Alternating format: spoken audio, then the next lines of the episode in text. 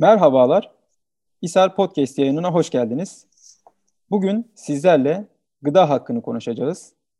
Konuğumuz Kaliforniya Üniversitesi'nden Profesör Doktor Hilal Elver. Hilal Hocam hoş geldiniz. Hoş bulduk. Davetimizi kabul ettiğiniz için teşekkür ederiz. Ben teşekkür ederim davet ettiğiniz için. Hocam müsaadenizle hemen ben e, kısaca sizin biraz özgeçmişinizden bahsedeyim.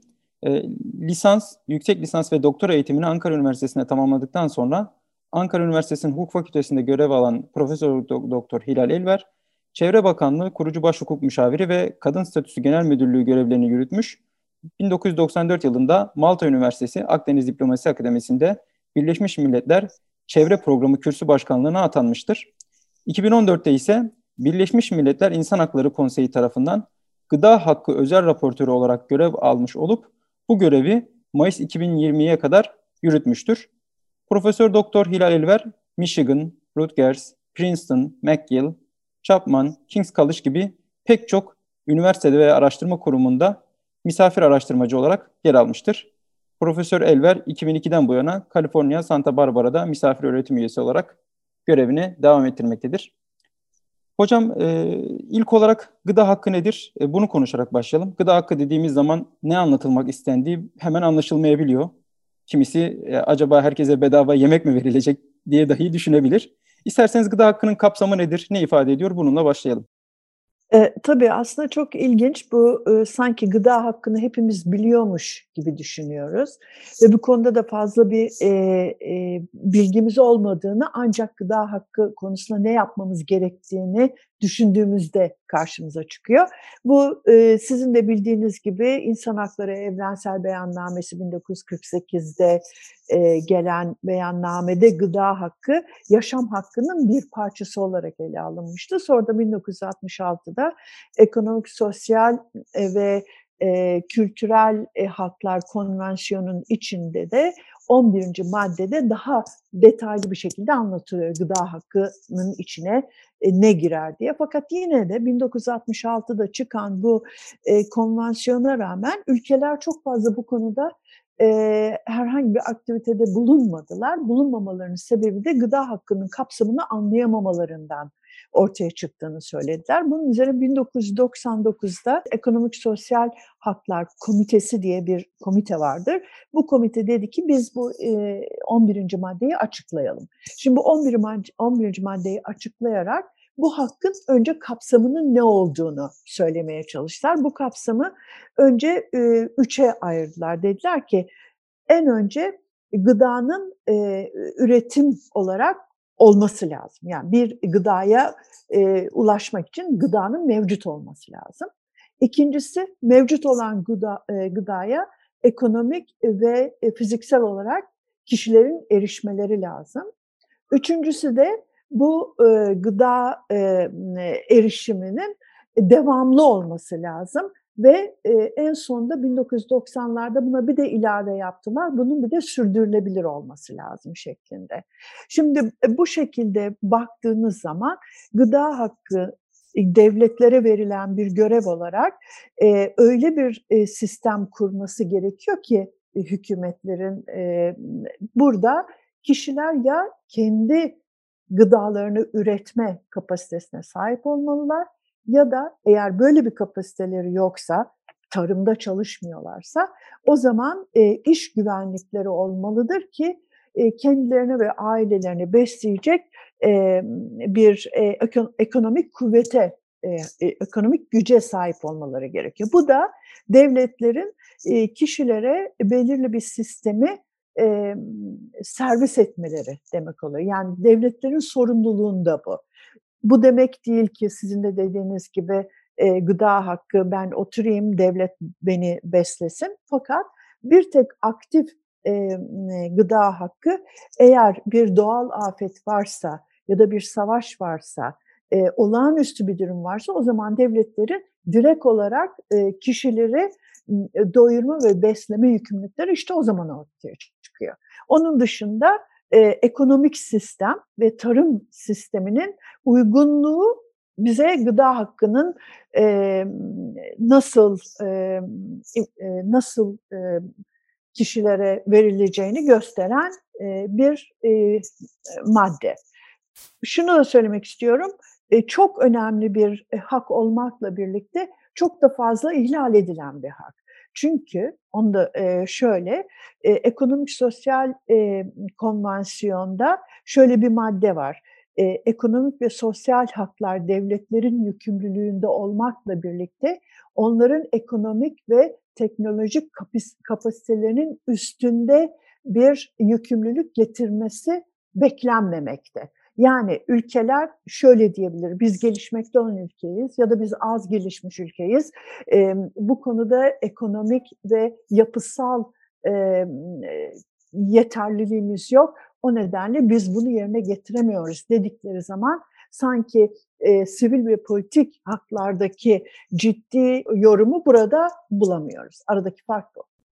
Anladım. Aslında hocam e, burada devletlere ve hükümetlere bir çıkış kapısı da vermiş konvansiyon. Yani ben kapasitemin üzerindeki bir yükü alamıyorum dediği zaman gıda hakkını da açıkla ihlal edebiliyor. Peki bu anlamda geliştirilen ulusal ve uluslararası mekanizmalar var mı? Yani öyle, günümüzde birçok insan, belki bir milyara yakın insanın gıda hakkının yeterli düzeyde karşılanmadığı söyleniyor. Peki bu e, gıda hakkı karşılanmayan insanların elinde ne gibi imkanlar var? Tabii şöyle, eee, bu da yine, eee, insan hakları, uluslararası insan hakları sisteminin, eee, eee, takım problemlerinden kaynaklanıyor. Şöyle söyleyeyim, ekonomik, sosyal ve kültürel haklar genelde Batı dünyasında hak olarak kabul edilmeyen haklar olarak geliyor.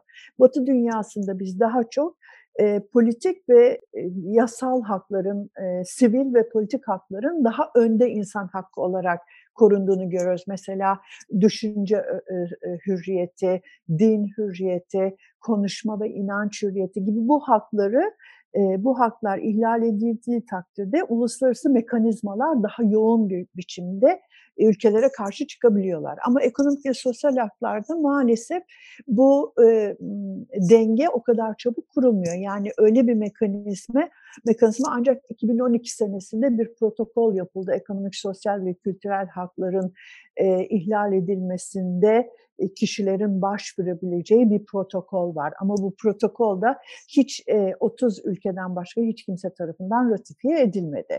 Yani burada bir e, ekonomik sosyal hakların çok geride kaldığını görüyoruz bütün dünyada.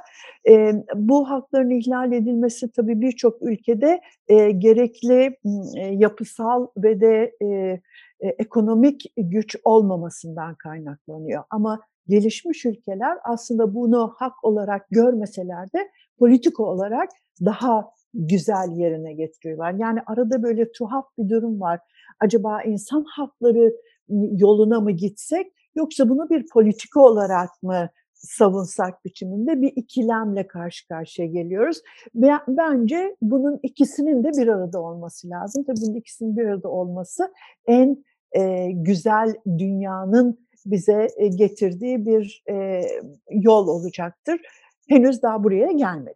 Belki hocam politik olarak bunun e, politik bir hak olarak veya politik bir süreçle tüm insanların e, gıda hakkına erişimini sağlamak özellikle gelişmiş ülkelerin gelişmekte olan ülkelere yardım etmesini de bir politik olarak e, işin içine dahil edilirse dünyadaki insanların çok büyük bir kesiminin de bu hakka erişimi belki sağlanabilir. Özellikle e, teknolojinin sürekli bir ilerleme kaydettiği e, çağdayız. Yani bu ilerlemelere rağmen e, dünyanın hala belli yerlerinde bir takım insanların gıdaya erişememesi açıkçası bizleri şaşırtıyor. E, sizin bu konudaki gözlemleriniz nelerdir hocam? Yani bu kadar teknolojiye rağmen e, çok müthiş e, tarım yöntemleri ve zirai yöntemler geliştirilmesine rağmen neden hala tüm dünyayı doğuracak kadar veya tüm dünyaya yetecek kadar gıda üretemiyoruz? Şimdi gene ben bu insan haklarının problemlerinden başlayarak gireyim. Şimdi 11. maddeye geldiğimiz zaman, okuduğunuz zaman çok iyi bir madde aslında. Yani 1950 senesinde bunları tartışırken önemli konuları tartıştılar ve her şeyi de sanki biliyormuş gibi hareket etmişler. Yani 2020 senesinde ne olacağını tahmin eder bir biçimde güzel bir madde yazmışlar. Bu maddede sadece e, içsel e, yani devletlerin milli politikaları ya da e, iç, e, kendi vatandaşlarına verdikleri e, e, hizmetlerin yanında uluslararası hizmetler de var. Yani devletler uluslararası alanda da diğer devletlere yardım etmek yükümlülüğü altında. Ama o yükümlülük maalesef şimdiye kadar hiçbir zaman kullanılmadı. Daha doğrusu bunlar e, sadece gelişmek gelişmiş olan ülkelerin e, dış yardım e, konularıyla e, gelişmekte olan ülkelere yaptıkları yardımlarla sınırlı kaldı. Bu da tamamen devletlerin kendi isteklerine bağlı. Yani hiçbir zaman bu konuda bir yaptırım gücü olmadığı için o zaman ne oluyor? Bizim bir dünyada, uluslararası alanda bütün ülkelerin birbirlerine yardım etmek açısından bir etik sorumluluğa sahip olmaları gerekiyor. Yani yasal sorumluluk yeterli değil. İşte o nedenle sizin de dediğiniz gibi bir takım ülkelerde teknolojiler daha ilerlediği için ya da onların iklimleri e, üretime daha e, yatkın olduğu için, daha büyük toprakları olduğu için daha iyi durumdalar. Ama diğer ülkeler o durumda değiller. Yani ne olacak acaba e, diyelim ki e, Rusya ya da Hindistan ya da Amerika Birleşik Devletleri de Arjantin, Brezilya gibi tarım alanında ciddi üretim yapan ülkelerin e, diğer ülkelere yardım etmeleri söz konusu olacak değil mi? Maalesef bunu görmüyoruz. Çünkü teknolojik açıdan özellikle teknolojiyi bir e, e, bir koruma altına alıyor e, gelişmiş olan ülkeler. Yani eğer ben iyi bir teknoloji bulmuşsam bunu başka bir ülkeyle e, bölüşmek yerine patent hakkımı kullanarak bunu bir ticari meta haline getiriyorum. Bu da uluslararası alanda kullanılan bir metot. O yüzden maalesef sizin dediğiniz gibi e, yani çok iyi bir dünyaya biz erişmedikçe, etik prensiplerimiz olmadıkça uluslararası hukukun bize e, getirdiği sınırlamalar maalesef e, açlıklı açlığı göz ardı etmemiz e, e, ortaya çıkarıyor. Diyeceksiniz ki bu hep böyle mi? Hayır.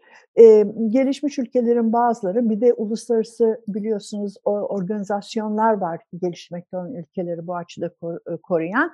Mesela Dünya World Food Program, Dünya e, Gıda Programı bu sene Nobel'i aldı. Bu çok önemli bir konu çünkü bu e, bu e, kurum aslında savaşlarda ve doğal afetlerde zorluk e, e, gören ve de açlık tehlikesiyle karşı karşıya kalan ülkelere yardım eden bir kuruluş.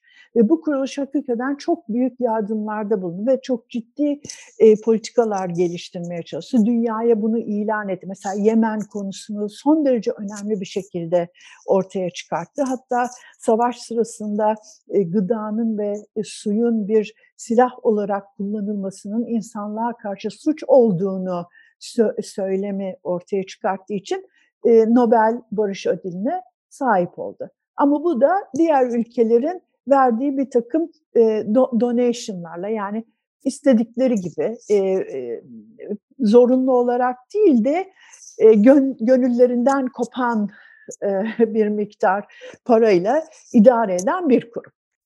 Hocam sizin o 1950'de 50'de e, taslağa yapılan o ekonomik, sosyal ve kültürel haklar sözleşmesinin aslında nasıl bugüne kadar geçerliliğini ve e, koruduğunu ve hatta bugünün ihtiyaçlarına cevap verebilecek düzeyde formüle edildiğinden bahsettiniz.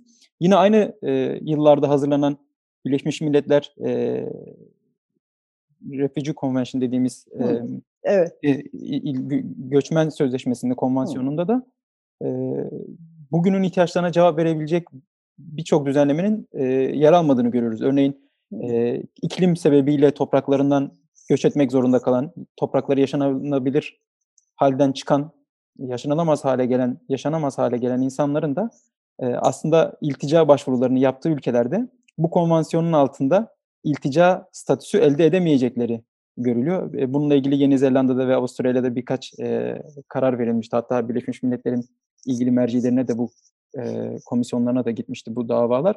Ve bu sözleşme e, iklim sebebiyle bir insanın mülteci statüsünü elde edemeyeceğini söylüyor. Halbuki bu gıda hakkına baktığımız zaman e, sözleşmeler çok yerinde formüle edilmiş ve çok e, uygun bir şekilde de e, bugünün ihtiyaçlarına cevap verebiliyor hala. Fakat sizin de işaret ettiğiniz üzere aslında bu devletlerin politik ve e, gönüllü e, yaklaşımlarının e, düzeyiyle alakalı bir durum. Eğer çok isterlerse bu problemi ciddi oranda azaltabiliyorlar. Eğer çok istemezlerse de e, açıkçası bu problemin çok ciddi sıkıntılar ortaya çıkıyor. Biz de o zaman buradan devam edelim hocam. Yani bu problem çok ciddi bir problem ortaya çıktı. Örneğin e, savaş sırasında Suriye'de veya Yemen'de veya başka bir e, devlette çok ciddi gıda haklarının ihlal edildiğini görüyoruz ve bu devletin, hükümetin bu konuyla ilgili çok ciddi adımlar atmadığını görüyoruz. Uluslararası kurum kuruluşlar da yeterli düzeyde e, hareket edemiyor. Örneğin bugün e, bugün öğrendiğim bir karar hocam. E, herhalde e, Husileri Amerika Birleşik Devletleri terör örgütü ilan etmiş. Evet. Şimdi siz bu terör örgütüne gıda yardım yaparsanız aslında bir terör örgütünü finansmanı veya terör örgütünün desteklenmesi suçuyla da karşı karşıya kalıyorsunuz. Şimdi bu türde problemler var. Bu tür durumlarda hangi yolu izlemek lazım? Ulusal ve uluslararası mevzuatlarda ne gibi yollar var hocam bu tarz problemlerin ötesine geçmek için?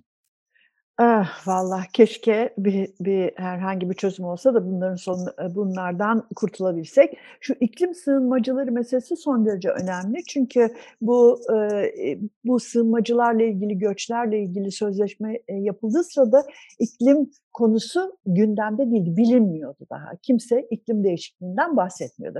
O nedenle iklim sığınmacıları konusu sonradan ortaya çıktı. Ama ekonomik sığınmacıların e, o dönemde kesinlikle ortada olduğu belli. Çünkü her zaman ekonomik sorunlardan dolayı göçlerin olduğu bir dünyada yaşıyoruz. Bunu kesin olarak bu ekonomik sığınmacıları bunun içine sokmadılar. Çünkü eğer bu sözleşmenin içine ekonomik sığınmacılar daha sonra da iklim sığınmacıları girdiği takdirde bütün kuzey ülkeleri ve gelişmiş olan ülkeler kapılarını açmak zorunda kalacaklardı. Halbuki onlar son derece ciddi bir şekilde bunu kapatıyorlar. Sınırları gayet güzel bir şekilde kapatmayı hem Avrupa hem Amerika Birleşik hem de Avustralya gayet iyi biçimde yapıyor. Biliyorsunuz e, bu e, Brexit olayında bile İngiltere'nin Avrupa'dan ayrılmasının sebebi dışarıdan göçmen almak istememelerindendi. Bu, bu nedenle e, maalesef egemen ülkeler yani egemenliğe sahip ülkeler özellikle Batı ülkeleri daha zengin olan ülkeler dışarıdan gelen e, sığınmacılara karşı fazla sempatik davranmıyorlar. Bunu nasıl değiştiririz? Hiç bilmiyorum. Büyük ölçüde değiştirebileceğimizi de zannetmiyorum. Halbuki gelişmekte olan ülkeler daha bu konuda daha yumuşak davranıyorlar. Mesela Türkiye ile Avrupa topluluğunu karşılaştığımız takdirde Suriye'den gelen sığınmacılara Türkiye'nin vermiş olduğu yardım hizmet, servis ve güler yüz hiçbir zaman Avrupa'nın hiçbir ülkesinde yapılmadı ve devam ettirilmedi. Amerika Birleşik Devletleri'ne gelirseniz o daha berbat. Zaten onlar e, sığınmacıları özellikle Latin Amerika'dan, Amerika'dan gelen göçmenlere köle muamelesi yapıyorlar. Bu bunu değiştirmek mümkün mü?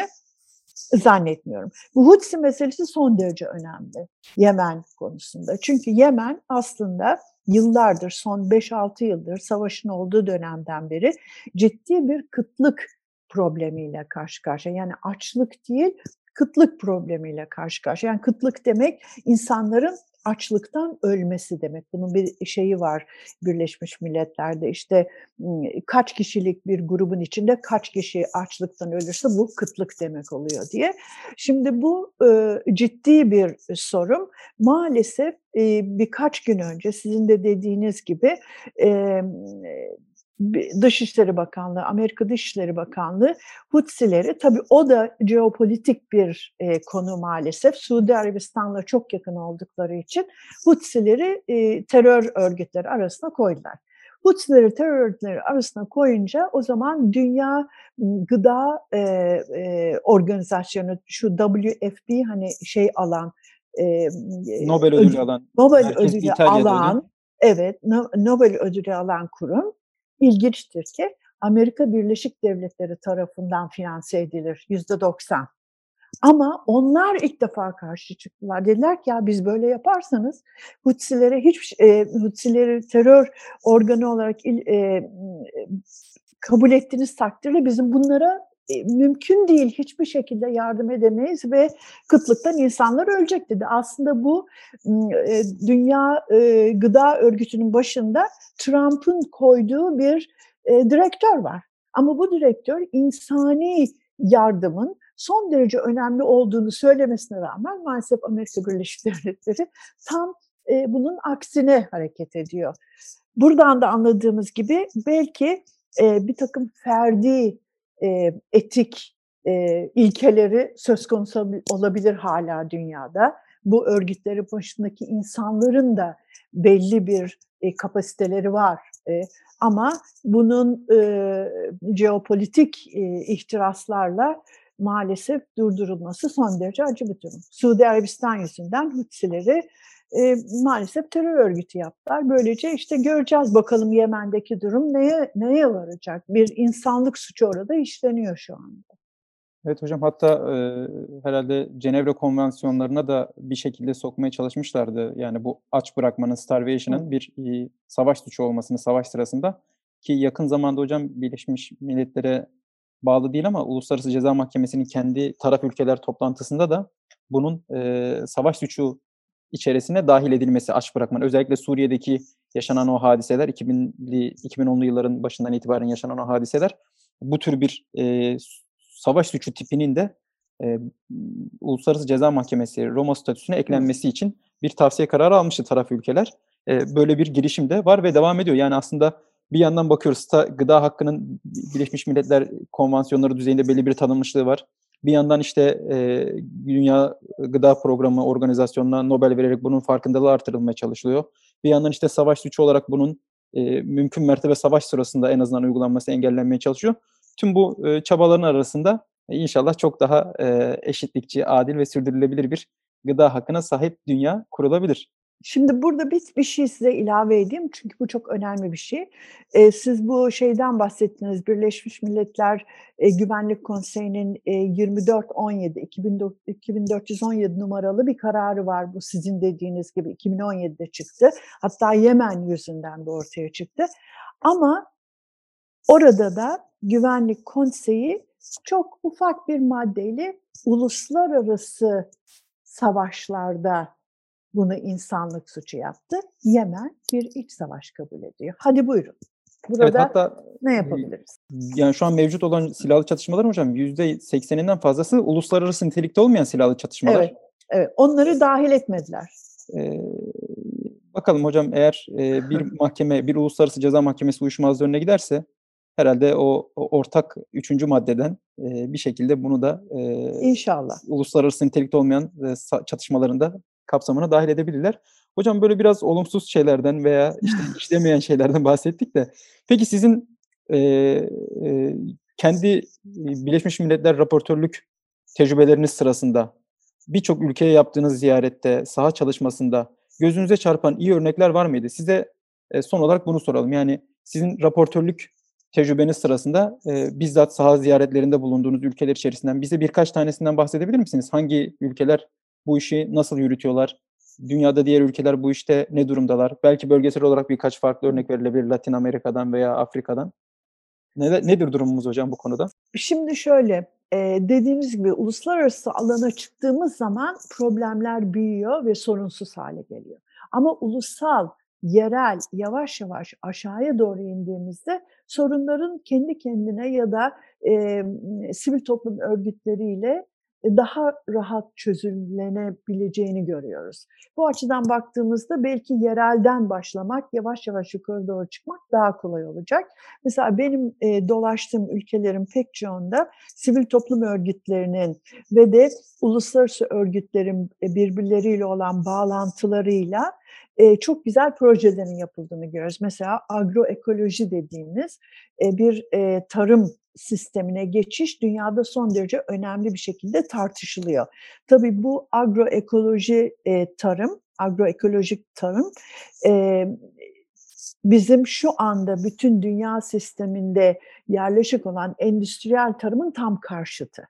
E, endüstriyel tarımın tam karşıtı olduğu için onların da çok kuvvetli potansiyelleri olduğu için agroekoloji endüstriyel tarımla böyle çatışma içinde. Tam Hangi? olarak ne oluyor hocam bu agroekolojik tarım? Şimdi yani agroekoloji aslında yerel tarıma öncelik veriyor.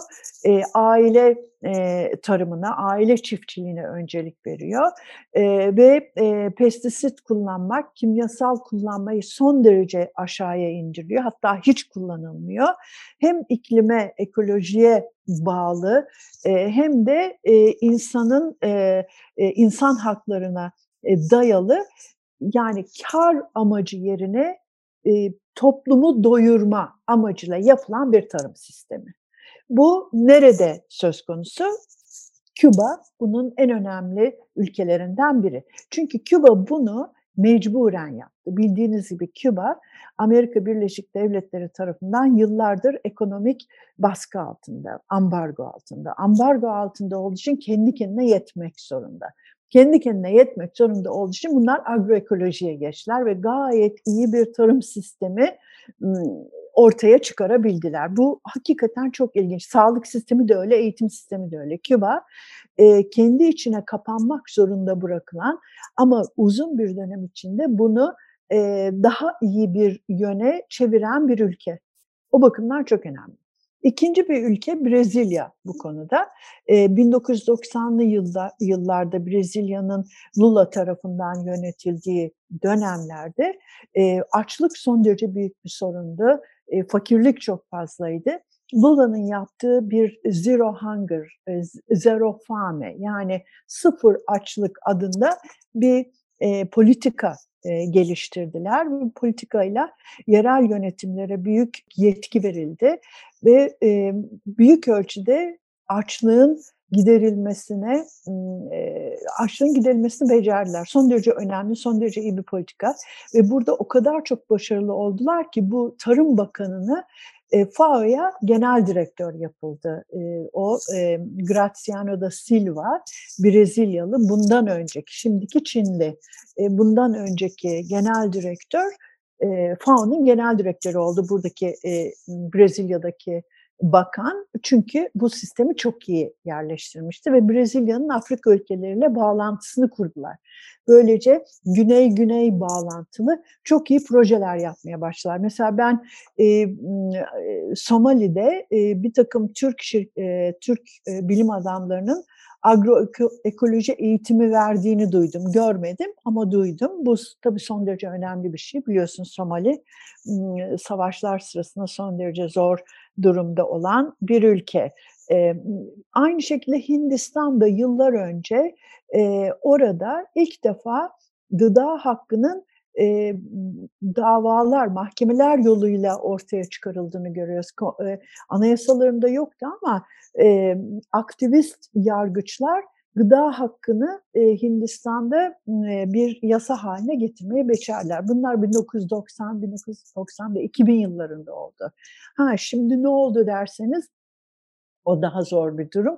Çünkü Hindistan'ın yeni lideri ve Brezilya'nın yeni lideri maalesef bunlara fazla e, sıcak bakan liderler değiller. Yani yerelde yaptığımız bazı başarıların da zaman içinde devam etmesi için liderliğin iyi liderliğin devam etmesi gerekiyor. Bir başka başarılı bir sonuçta dünyada kentler arasındaki networkleri gördüm. Bu çok önemli bir şeydi çünkü artık ülkeler arasındaki networkler çok iyi iş yapamadıkları için daha yani merkezi hükümetler jeopolitik konulara ve de küreselleşme ekonomik politikalarına karşı çıkamadıkları için kentler kendi aralarında bir network oluşturuyorlar. Onların yaptığı e, e, politikalar ve projeler birbirleriyle el değiştiriyorlar filan. Son derece yani 200-250 şehrin şu anda birbirleriyle gıda stratejileri açısından network kurduğu bir dünya oluştu. Bu da sanıyorum gelecek için önemli bir alternatif olabilir. Hocam şehir şehir meselesi gerçekten çok önemli bir gelişme çünkü uluslararası hukukta hani devletlerin muhatap kabul edildiği ve bir sujesi olduğu platform bu anlamda devletlere işi bırakmadan şehirlerin kendilerinin inisiyatif alması evet. ve uluslararası hukuku uygulayan etkin bir biçimde işler hale getiren mekanizmalar haline gelmesi de aslında biz uluslararası hukukçular için de son derece önemli bir gelişme. E, hocam e, belki Covid'i konuşabilirdik, Covid'in etkilerini konuşabilirdik. Birçok şey Evet. daha var e, konuşulması gereken veya gıda fiyatları, gıda tavan fiyatları ama Evet. herhalde e, dinleyicilerimiz için gıda hakkını tanımak, gıda hakkı nedir? E, gıda hakkının uluslararası hukuktaki yeri nedir? Uluslararası hukuktan kaynaklanan devlet yükümlülükleri nelerdir? Bunlara değindik. E, herhalde bu e, aşamada bu ortaya çıkan problemler ve sizin e, sunduğunuz ister uluslararası hukuk yoluna gidilsin, insan hakları yoluna gidilsin, ister politik e, yükümlülükler yoluna gidilsin. Her ikisinin de bir dengede devam ettirilmesi şeklindeki çözümünüzü e, dinleyicilerimizin istifadesine sunduk. E, tekrar teşekkür ediyoruz hocam. Vaktinizi Ben ayırıp teşekkür ederim. sohbetimize katıldığınız için. Kıymetli dinleyicilerimiz, e, Profesör Doktor Hilal Özver'le yaptığımız gıda hakkı e, sohbetimizin burada sonuna gelmiş bulunmaktayız. Hoşçakalın.